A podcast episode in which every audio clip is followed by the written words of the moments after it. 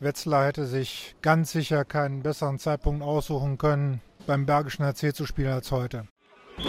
Löwenzeit, der BHC-Podcast. Präsentiert von den Sparkassen in Remscheid und Solingen. Weil es um mehr als Geld geht. Sparkasse. Das hatten sie sich beim Bergischen HC wohl ganz anders vorgestellt. 17 zu 27 verliert der BRC oder was davon übrig blieb, das Nachholspiel gegen die HSG Wetzlar, nachdem kurzfristig auch noch Kapitän Fabian Gutbrot und Spielmacher Linus Arnesen krank ausgefallen sind. Unser Kader hat ja heute ausgesehen wie ein Hühnerstall kurz nach dem Besuch des Fuchses. Dabei stehen die Füchse Berlin eigentlich erst Sonntag auf dem Spielplan. Okay, schlechter Scherz. Denn sie hatten Pech und dann kam auch noch Till Klimke dazu. Ja, wenn du dann so einen ja, Nationaltorhüter dann da hinten drin hast, äh, wo du weißt, wenn der auch mal einen guten Tag hat, dann nimmt er dir jeden Ball weg. Ja, das wirkt dann natürlich noch mal ein bisschen mehr, wenn er da, wenn du das Gefühl hast, du kriegst den Ball heute einfach nicht ins Tor. Dann ja, macht das schon das Spiel wirklich schwierig. Sagt Alexander Weck, den haben wir gleich im Interview, sprechen natürlich darüber, ob denn bis zum nächsten Spiel wieder Chance auf Besserung besteht und was die neuen Corona-Regeln für die Handball-Bundesliga und den Bergischen HC bedeuten. Hallo zur Löwenzeit, ich bin Thorsten Kabitz von Radio RSG und hier kommt Thomas Rademacher aus der Sportredaktion des Solinger Tageblatts. Hi. Hallo Thorsten. Ein knapper, spannender Schlagabtausch war es Mitte Oktober in der abgebrochenen Partie BRC gegen Wetzlar. Da hätte der BRC gerne gestern weitergemacht, Tom, aber statt eines Duells auf Augenhöhe waren die Löwen dann doch erkennbar mehr als einen Kopf kürzer gestern. Ganz bitteres Ding da in der Klingenhalle natürlich. 17 zu 27, so will man nicht verlieren, egal unter welchen Voraussetzungen das Spiel startet. Das tut natürlich immer weh, aber es ist natürlich ähm, ja, es ist natürlich erklärbar, denn ähm, dass dem BHC mal sieben Spieler fehlen, ist ja sowieso schon hart. Dass es dann so kommt, ähm, dass der einzige Spielmacher ähm, kurzfristig ausfällt, und zwar so kurzfristig ausfällt, dass man gar keine Einheit mehr vorher hat, um ähm, ja andere Dinge vorzubereiten. Das ist natürlich einfach ein, ein Riesenschlag ins Kontor und es zeigt ja auch, ähm, ja, wie wichtig diese Position äh, im Handball ist äh, und eben auch beim BRC. Und äh, Linus ist nun mal, Linus Arneson ist natürlich ein unheimlich wichtiger Spieler und äh, wenn Thomas Babak auch nicht da ist, ähm, dann wird es eben ganz besonders schwer. Und ich finde, das hat sich äh, dann in dem Spiel gegen die HSG Wetzlar auch äh, sehr bemerkbar gemacht. Wobei natürlich hinzukommt, ähm, dass man auch äh, sich trotzdem noch klare Chancen rausgearbeitet hat. Äh, also nicht jeder Wurf aufs Tor von Till Klimke war eine klare und gute Chance. Einige Bälle ähm, waren wirklich einfach zu halten auch, aber andere eben auch nicht. Da waren auch viele freie Bälle dabei, die man einfach äh, nicht ins Tor kriegt. Entweder weil der Torhüter hält oder auch zu Beginn Gerade zu Beginn, weil man eben im Ball dann auch äh, irgendwie ans Gebälk feuert. Naja, und dann hat sich eben einfach ein Spiel ergeben, das dann ganz böse war. Und wer das Spiel nicht direkt am Fernseher oder in der Klinghalle gesehen hat, sondern am Ticker verfolgt hat, der musste ja zwischendurch meinen, die Anzeige wäre hängen geblieben bei den Spielständen. Fünf Tore nur in einer Halbzeit äh, für den BRC, 5 zu 12, ähm, ohne das nachgeprüft zu haben. Ich kann mir nicht vorstellen, dass der BRC mal irgendwann weniger Tore in einem Bundesligaspiel in einer Hälfte gemacht hat. Und äh, am Ende waren es dann 17. Ähm, ich kann mir auch nicht vorstellen, dass es zu Hause mal weniger Tore gewesen sein sollten als 17. Aber auch da will ich meine Hand nicht für uns Feuer legen. Das ist einfach nur so ein Gespür. Was ich sicher sagen kann, es gab mal ein Spiel, in dem der BRC weniger Tore gemacht hat. Äh, und zwar einmal in Flensburg gab es, ich meine, der Saison 13-14 eine 15 zu 34 Niederlage, was immer noch die höchste Auswärtsniederlage ist. Ja, äh, also da hat man noch weniger getroffen. Aber das ist natürlich ähm, jetzt hier kann man nicht in Relation setzen, wenn das jetzt äh, mit einem einigermaßen kompletten Kader oder auch schon mit einem Kader ohne fünf oder so passiert wäre, wäre das sicher dramatischer. So muss man jetzt nicht äh, mit den Spielern, die da auf dem Feld waren, so hart ins Gericht gehen. Also die sind natürlich enttäuscht, äh, haben sich ja auch äh, mehr erhofft und ähm, ich denke, ähm, man muss immer gucken, wie so ein Spiel läuft. Und wenn alles optimal läuft, wer weiß, äh, ob das dann auch anders ausgehen kann. Aber es fehlte natürlich wirklich sehr, sehr viel in dieser Partie. Das ist einfach so. Rudelfunk. Dabei wollte der BRC doch nach dem unglücklichen Unentschieden gegen Erlangen mit Wut im Bauch den Ärger vom Sonntag vergessen machen. Wie es gestern Abend um das Frustrationspotenzial von Geschäftsführer Jörg Föste bestellt war, das hören wir jetzt im Interview mit Thomas Rademacher. Jörg Föste bei mir nach einem 17 zu 27 gegen die HSG Wetzlar. Ich nehme an, am Donnerstagabend hast du dir das hier heute auch noch anders vorgestellt, wobei es ja erklärbar war. Was sagst du denn zum Spiel? Naja, ich habe mir heute einmal mehr in Erinnerung gerufen, dass man vor der Saison ja immer über Platzierungen diskutiert und über Prognosen.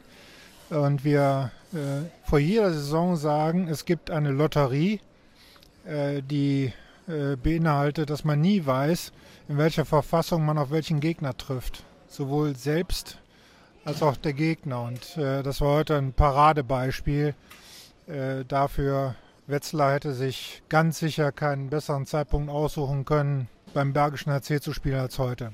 Was hat aus deiner Sicht am meisten gefehlt? Die Deckung ja eher nicht, sondern die Führungsspieler im Angriff? Es haben zunächst einmal sieben Spieler gefehlt.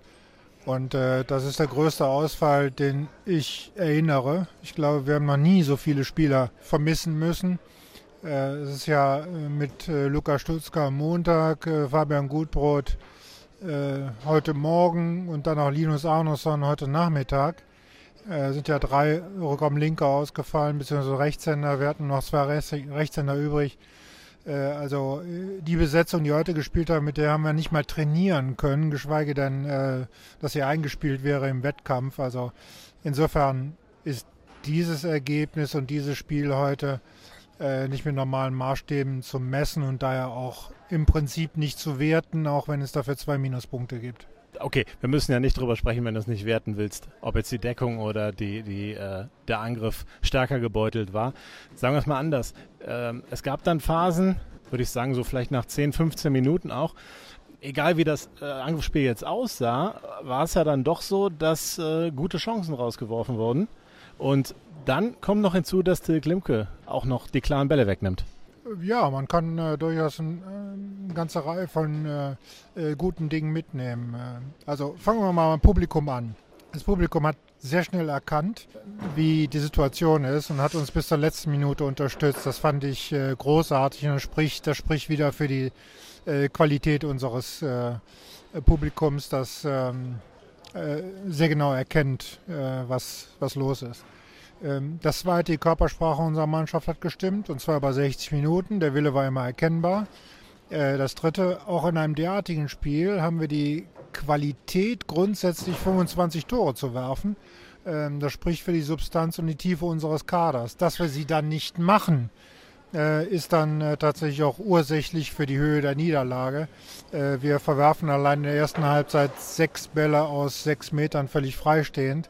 Äh, und das führt dann einfach unweigerlich äh, zu einem derartigen Rückstand. Äh, die Deckungsleistung war über weite Strecken in Ordnung, so fand ich jedenfalls. Auch da haben wir nicht alles richtig gemacht, aber das ist alles nicht verwunderlich bei diesen Rahmenbedingungen. Jetzt ist die Mannschaft natürlich trotzdem, trotz der Vorzeichen, extrem niedergeschlagen gewesen nach dem Spiel, was ja naja, bei Sportlern denke ich ja völlig normal ist. Tut dir das leid? Muss man die Jungs jetzt aufbauen? Äh, man muss das zunächst mal realistisch sehen. Also äh, unser Kader hat ja heute ausgesehen wie ein Hühnerstall kurz nach dem Besuch des Fuchses. Also äh, da war ja alles zerrupft. Äh, und insofern äh, konnten wir uns ja gar nicht darauf einstellen, was hier ähm, am heutigen frühen Abend ähm, zu bewerkstelligen sein muss, um in die Nähe von Punkten zu kommen. Also all das ähm, ist natürlich traurig, wenn man die Jungs sieht, äh, wie sie sich bemüht haben, wie sie gekämpft haben, wie sie alles in die Waagschale geworfen haben. Das stimmt. Aber ganz realistisch muss man auch sagen, also off-topic, aus der Wertung dieses Spiel. Wie ähm, optimistisch schaust du jetzt aufs nächste Spiel in Berlin? Äh, natürlich auch noch eine schwierigere Aufgabe, allein weil es auswärts ist. Hast du Hoffnung, dass wenigstens ein paar äh, Spieler zurückkommen? Gibt es da ja, irgendwie Anlass, äh, optimistisch zu sein? Äh, zunächst einmal haben wir einen äh, winzigen Vorteil gegenüber heute. Wir können uns einstellen darauf, äh, wie wir uns dort ähm, taktisch einzustellen haben. Das konnten wir heute nicht. Das kam einfach alles zu plötzlich. Und ähm, äh, wir hoffen natürlich, dass Linus zurückkommt. Vielleicht kommt äh, Goody zurück. Also äh, Linus Arneson, Fabian Gutbrot. Äh, das sind die beiden realistischsten Optionen, die wir jetzt haben für Berlin. Und äh, deutlich besser wird es dann für das Flensburg-Spiel aussehen, äh, wo doch einige Rekonvaleszenten es schaffen könnten, wieder in den Kader zu rücken. Ich denke da vor allen Dingen an Max Dario und Thomas Babak. Ähm, also das Lazarett wird sich lichten.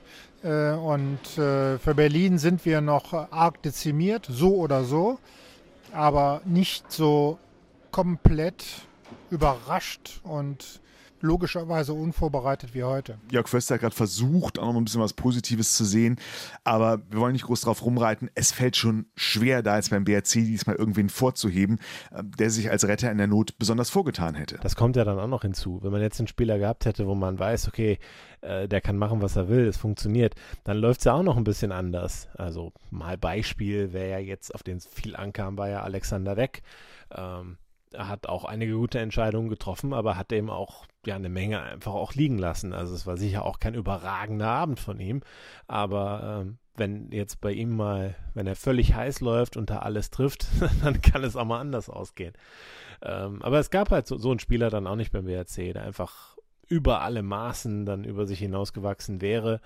Ja, den gab es aber eben auf der Seite der HSG Wetzlar. Till Klimke, ja, dann das muss man natürlich anerkennen. Wenn einer über 50 Prozent hält, ich glaube 52,96 oder sowas waren es am Ende, das ist schon stark und äh, das waren nicht alles nur Rückgaben, da waren auch einige freie Bälle dabei. Und so ging es dem angesprochenen Alexander Weck nachher damit. Alexander Weck, 1727. Ich nehme an, wenn dir das letzte Woche jemand gesagt hätte, hätte es gesagt, ach du Scheiße, ich meine, was sagst du denn jetzt heute? Ja, mit, mit zehn Toren verlieren ist schon äh, nicht, nicht schön, ne? Ich glaube, hätten wir unsere freien Bälle reingemacht. Vor allem am Anfang des Spiels wären wir gar nicht so weit weggekommen und wir hätten nicht so diesem hohen Rückstand hinterherlaufen müssen. Und ich glaube, dann wäre es auch mit den wenigen Spielern, vor allem Rückraumspielern, einfacher gewesen, ja, ein knappes Spiel aufrechtzuerhalten. Wenn man die ganze Zeit das Gefühl hat, man könnte jetzt wieder rankommen, aber dann ist am Ende natürlich ja, die Luft raus und dann äh, treffen sie halt auch extrem gut dann am Ende Schlagwürfe und Rückraumwürfe. Worauf ich natürlich hinaus wollte im Vergleich zu letzter Woche, heute muss man das Spiel ja schon anders sehen. Eine 10-Tore-Niederlage ohne sieben ja, Stammkräfte kann man ja schon sagen. Ja, ist einfach ein Unterschied, vor allem wenn man dann am Spieltag selber, also man weiß ja schon vorher, dass Lukas zum Beispiel nicht spielt, Gudi auch eher nicht. Wenn dann noch Linus äh, auch ausfällt, dann ja, ist es halt schwer, dann vor allem mit zwei Linkshändern, die wir so noch nicht trainiert haben und äh, halt sehr ungewohnten Aufstellungen.